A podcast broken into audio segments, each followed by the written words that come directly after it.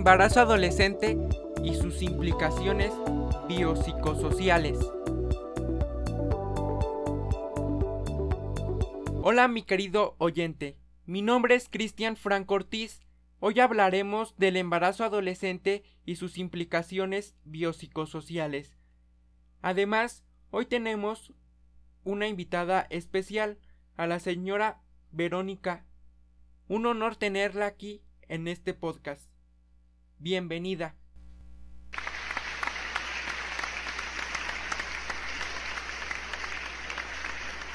Muchas gracias por la invitación. Para mí es un honor estar participando en este tipo de tema, el cual es muy importante y está teniendo mucha relevancia en estos últimos años debido al aumento de este problema social.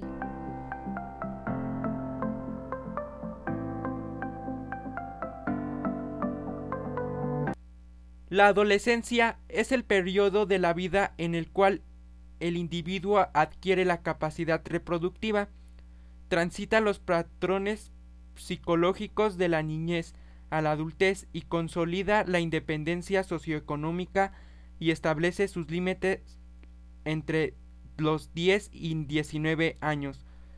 En esta etapa, como sabemos, puede surgir cierta curiosidad para iniciar la etapa reproductiva y por la inexperiencia se puede presenciar un embarazo.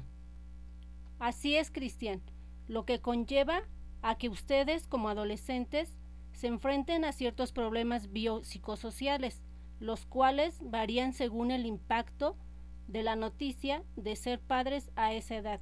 Y como sabemos, un adolescente no está 100% preparado, ni mental ni físicamente, para cargar con esa responsabilidad.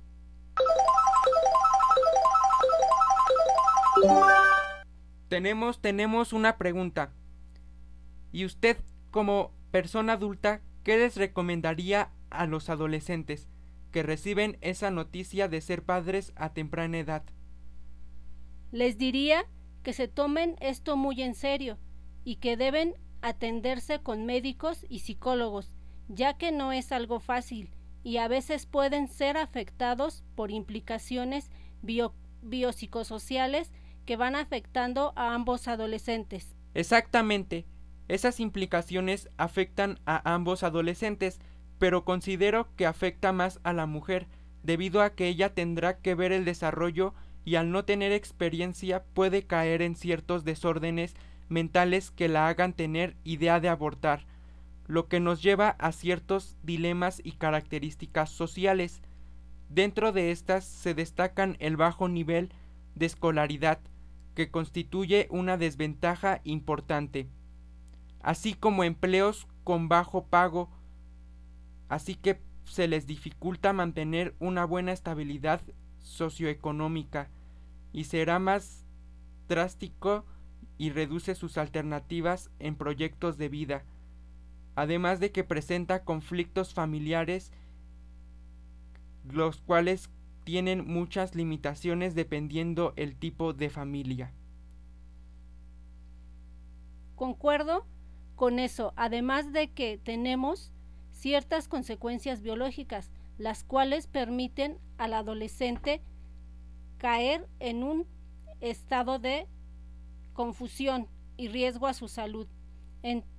Entre estas se encuentran la desnutrición, debido a la cantidad de nutrientes que necesita el feto para hacer para tener un buen desarrollo.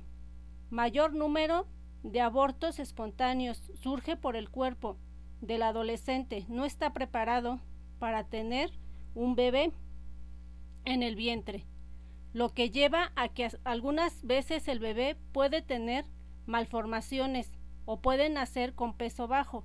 El alto riesgo es muy importante conocer debido a que puede ocasionar grandes problemas para la salud de ambos, incluso la muerte. Para ello se recomienda asistir cada mes al médico para monitorear el estado del embarazo.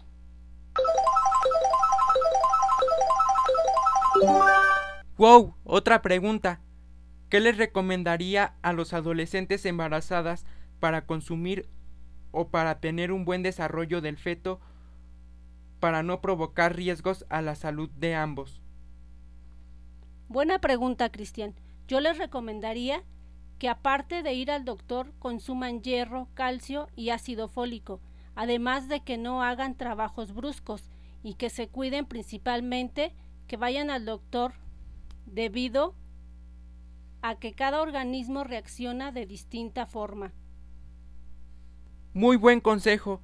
En el caso del aspecto psicológico, hay que recalcar que depende del apoyo familiar y el cómo lo tomes, por lo que yo les recomiendo ir al psicólogo durante y después del embarazo, ya que a veces debido a la inestabilidad con la pareja pueden sufrir una caída que logra influir en ciertos aspectos.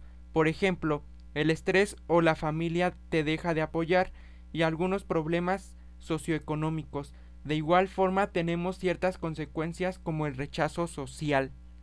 Qué bueno que mencionas eso del rechazo, porque en ocasiones las madres también rechazan al bebé o que causa una, un dilema de que no lo quiere y lo hace de menos, es decir, no le pone atención, lo deja a libre albedrío sin embargo, las hace sentirse culpables, tristes y su autoestima se ve reducida.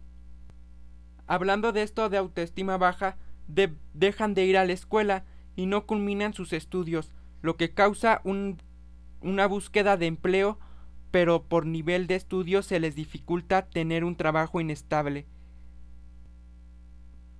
pero cuando te apoya tu familia puedes estudiar en línea y cuidar de tu bebé para darle lo mejor.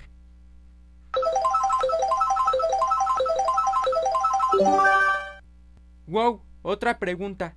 En el aspecto psicológico, ¿cómo les afecta a los adolescentes tener un hijo a esa edad?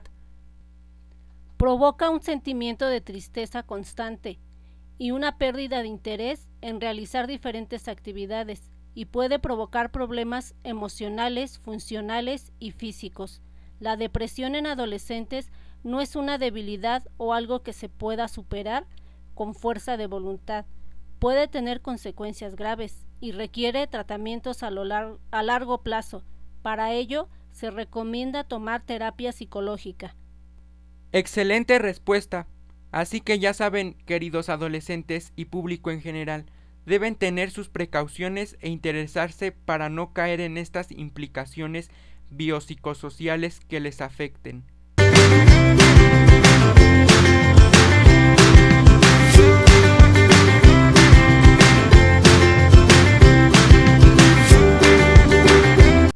Bueno, resumiendo, el embarazo adolescente se lleva de la mano con dichas implicaciones biopsicosociales, las cuales afectan a la madre adolescente debido a la inexperiencia que posee, lo que hace que caigan ciertos factores biológicos, psicológicos, sociales y económicos.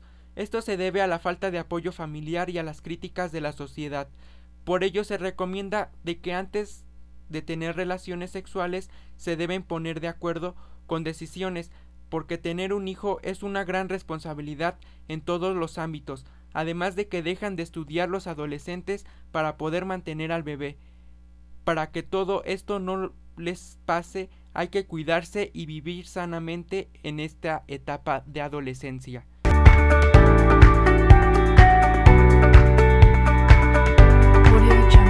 Inscríbanse a Preparatoria Oficial número 23.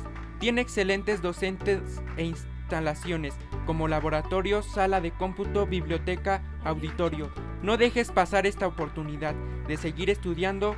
Para más información visita www.epo23.edu.mx.